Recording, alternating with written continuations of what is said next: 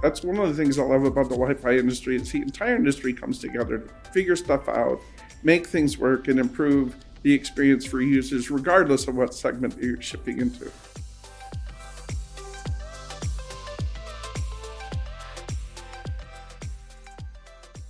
This is Martha DeGrasse here again for Wi Fi Alliance, and this is The Signal, our podcast where we bring you the inside track on Wi Fi. These are meant to be smart conversations with industry leaders. We want to deliver a new perspective on the growing portfolio of Wi Fi technologies that we see changing the connectivity landscape. And this week we are at CES in Las Vegas, and we're super excited to sit down with Eric McLaughlin. He is VP and GM of Wireless Solutions at Intel. Eric, welcome back to the Signal. Thank you. It's great to be here. Yeah, it's great to have you here for an in person interview.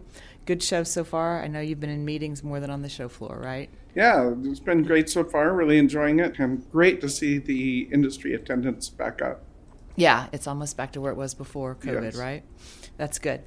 So, we're going to talk about Wi Fi 7. Wi Fi Certified 7 was just announced this week. And we're going to focus first on your approach to Wi Fi 7 for PC clients. Mm-hmm. Yeah, so we're thrilled to see the launch of Wi-Fi 7. As always, these products take time from standards to certification to delivering the product. And of course, from our perspective, building silicon takes years of work. So it's amazing to see the launch, to see the excitement around the technology. What we see, we have hundreds of designs coming out this year where we'll see hundreds of platforms in the market from Intel with Intel Wi-Fi 7. I was just talking to some retailers earlier today and working with them to get Wi Fi 7 loud and proud in the retail stores so that they see and, and prioritize the Wi Fi 7 devices that are coming into retail. So we see a strong pull for Wi Fi 7. Most consumers aren't going to know, for example, what MLO means and what it does for them and everything else. But the translation of a more robust deterministic solution, lower latencies, improved overall performance, QoS, all those things that are coming with Wi Fi 7 are resonating really well with the customers, partners, and retailers that we're working with. Yeah, last time you were on the podcast, you were telling me about five gigabits per second down on Wi Fi 7. That's something I think consumers can understand. Yeah, that's pretty simple and it's important, right? I think one thing the pandemic really showed is how important connectivity really is. Yeah. And so, you know, when you can't get connected, it's a panic moment. And having five gigabits available and to do the work that you're doing or the play for gamers, uh, connections, social, etc. And I think one of the big changes post pandemic is that people are doing more of those things at the same time. Right. So Wi-Fi 7 really, really helps with that, right? Those times when you're doing multiple things simultaneously. High density per signal, that's a big part of it. Correct. Yep. So, what do you think are some of the devices that consumers are first going to have access to with Wi Fi 7? So we'll see devices on the PC side from all the major OEMs. Asus and Acer, for example, are out, and proud. Acer, Dell, Lenovo. We have just announced one of the coolest ones here at the show. If you see the MSI Claw, the MSI Claw is a handheld Windows-based gaming device that features Intel Wi-Fi 7 along with our killer Wi-Fi solution, which includes software suite that enables much lower latencies for gamers. Gamers love this capability. Prioritizes the solution that they're using, games and audio primarily. And so check out the MSI Claw if you're a gamer or interested in seeing just amazing technology innovation. All right, great. Is that the Intel Killer Performance Suite? Is that what you're talking Intel about? Intel Killer, yes. So there's an Intel Connectivity Performance Suite Okay. that is non-gaming. Okay. It's for you know Intel Evo devices, uh-huh. Intel vPro devices for enterprise, and any other solution that installs it. Killer is primarily for gaming. It's a superset of ICPS, and it has a really configurable UI, which gamers love to be able to tweak how the product performs, what it prioritizes, how do they manage to get that extra millisecond of lower latency out of it. Killer allows that, whereas ICPS is more consumer and enterprise focused, where somebody just wants it to work in the background Uh-huh. and may never even open the UI. So it optimizes your connection. Correct. Okay. Yeah, it's a combination of things. So it's packet prioritization, Okay. app prioritization, Okay. multi pipe management. So if you've got dual mode Wi Fi, right? Dual radio Wi Fi. So you have two Wi Fi streams, you have an Ethernet connection potentially. And even if you have a cellular connection in a laptop, we can manage traffic across all of those pipes and we can aggregate those pipes into one big giant pipe. And then last but not least, one of the main things it does is advanced AP selection, which means it's going to find in your environment the best AP on the network that you're authenticated to and attach to that AP. That could be fewer users, newer technology, whatever the case may be. We find the right AP in the background and That's put great. you on that AP so that you're always on the best AP. That's great. Do you bill that as artificial intelligence, or is that a stretch? There is that? there is some kind of early AI in okay. that. We have some unannounced things I can't disclose just yet, but in killer application, we've got some really cool AI stuff coming later in the year. Okay, let's talk about AI more generally. I think that over time, people here at the show are saying that some AI processing is going to move to the device away from the cloud, and I would think that that would be a big trend for Intel, right? Absolutely. So, our latest product that just uh-huh. launched, uh-huh. Intel Core Ultra, quite a few products launched here at the show. And that's the solution that has the 100 plus signs for Wi Fi 7 on it as well. This platform contains what's called an NPU, and that NPU is specifically there to do local AI processing. But the cool thing that Intel's working on, you know, Intel's a very horizontal company. We like to democratize capabilities and features and things and horizontal them.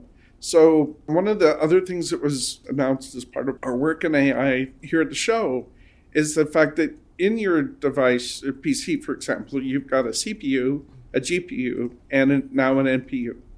And we've worked with ISVs all over the world to optimize where the workloads for those specific applications should be residing for AI on which of those elements. Does it need a large language model or a small language model? Does it need super fast processing or slower processing? You know, so those abilities allow the Intel platform to deliver local AI using all of the assets and CPUs that are available in the system all of the CPUs and GPUs and NPUs. Right? Correct. Yep. So, what are some types of AI applications that are going to be more appropriate for on device, do you think? Well, I think just speaking from the wireless perspective for a second. So, the wireless device sits in a unique place on the platform, and it's the first place that data comes in and the last place that data comes out. So, we see a lot of what's happening at a platform at a network level, more so than other parts of the system or other parts of the network can see. So as we move forward, we see that data, that telemetry, that information being fed into AI and allow things like on device remediation. You have an issue, you have a problem, you have something that's going on in the network, you know, your driver's out of date, whatever the case may be. The AI can help us figure out what the current situation is, what app's being used, what problem are you experiencing, where is that problem occurring? And we can fix it. So over time, that's where we see local processing being pretty important to enable very fast remediation for problems. Obviously, enterprises are going to love this, right? So I would love um, this.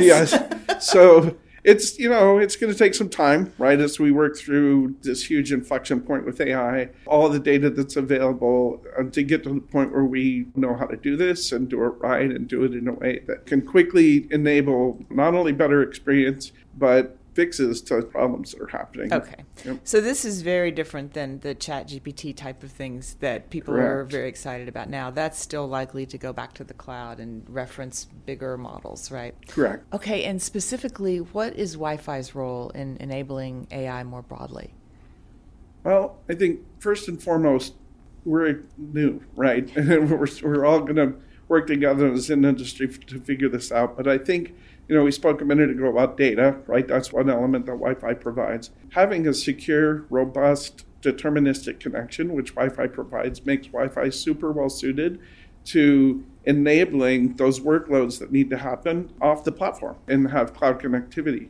And when I think about it, I look at all the work the industry has done to make sure that Wi Fi continues to keep pace with the likes of other technologies like 5G maybe we thought we were competing with 5G, but what we're really doing is preparing for AI. So I think Wi Fi is going to play a role, and I think we're all early in this, and we're going to figure out some amazing ways to use this great connection that we can provide to do AI workloads off platform as well. Okay, great.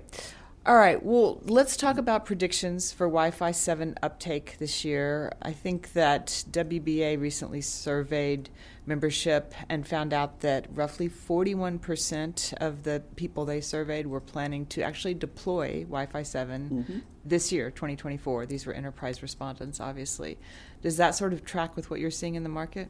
Yeah, I think so. I mean, Wi Fi 7 makes huge benefits to enterprise. So I, I absolutely expect that enterprises will do that. And a lot of those have probably skipped 6E, right? They waited okay. for Wi Fi 7 yeah. because the spectrum was great, but all the other features, you know, and the efficiencies that Wi-Fi 7 brings for enterprise are huge. So absolutely tracks with what we're hearing and seeing as well. Okay, great.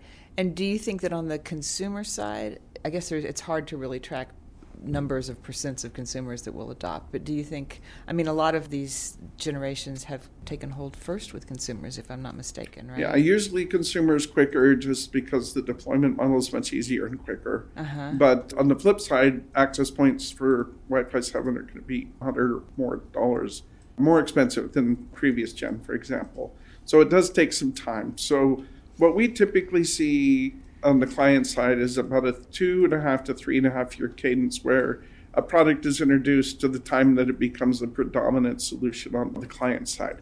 Now, that's different maybe on a phone, for example, where you're only doing one phone device or two phone devices and they ship millions and millions of units. You don't ship multiple versions of Wi Fi. You do Wi Fi 7, and all those devices are Wi Fi 7. In the PC ecosystem other client ecosystems, you know, OEMs are doing multiple designs, and depending on the price point and the configurations, etc., they'll put some with Wi-Fi 7, some with 6E, some with 6, and that's what takes some time for 7 to translate down into the lower system price point solutions. Okay. And on the AP side, you're involved with several of the AP manufacturers as well. I know last time yep. you were on the podcast, you talked about your work with Broadcom. Is there anything new to update us on there? Actually, uh, I'm meeting with Broadcom two weeks from now, and uh, so we're talking about our next things that we're going to be doing together. What I see is the entire industry. That's one of the things I love about the Wi-Fi industry is the entire industry comes together to figure stuff out, make things work, and improve the experience for users, regardless of what segment you're shipping into. So you know, even our competitors, people that we go head to head with, we sit down and talk about industry things that we can do together coexistence, testing, trying to figure out. Uh, a good example comes to mind from a few years ago time sensitive networking, yeah. right? That was new, it was unique, and it was difficult, right? It was challenging. So, between our teams and our labs and Cisco's teams and their labs, we developed a way to get you know our products way before they were ready for launch. Oh, okay. You know, working in not just labs, but we could take it on the road and show people how it worked we're going to continue to do more of that. And I think in Wi Fi 7, things like MLO are a big one. I think one of the other areas that I think will come up over time will be the existence of Wi Fi and cellular private network. How does that work? How do we share spectrum? How do we make sure that the devices easily translate between those technologies? So I think there's things that we'll be working on as an industry, and we'll take all of us getting together and figuring out how to make this work. Yeah, which spectrum is Wi-Fi going to have to actually share with cellular? Well, I wouldn't be surprised if six gigahertz has some, you know, some sharing over time, depending on which country you're in, uh-huh, right? Uh-huh. And so each country is releasing six gigahertz spectrum in different chunks, and so there'll be opportunities, I think, for especially coexistence in that respect on how do we how do we figure that out. But think of Kevin wouldn't kick me out of WFA for saying it is that we all believe that spectrum sharing is coming, and we have to figure out how how to do that. It's a finite asset that we all get to use. All right, we'll have to schedule another podcast to talk about that. Eric McLaughlin, VP and GM of Wireless Solutions at Intel. Thank you so much for being here on the Signal. Thank you. It's been great. Yeah, it has been. And that is our show. You can follow The Signal on Spotify, Apple Podcasts, Google Podcasts, Amazon Music, and of course at the Wi Fi Alliance. That's wi-fi.org. I'm Martha DeGrasse here for Wi Fi Alliance. Thank you for joining us, and please listen again to The Signal.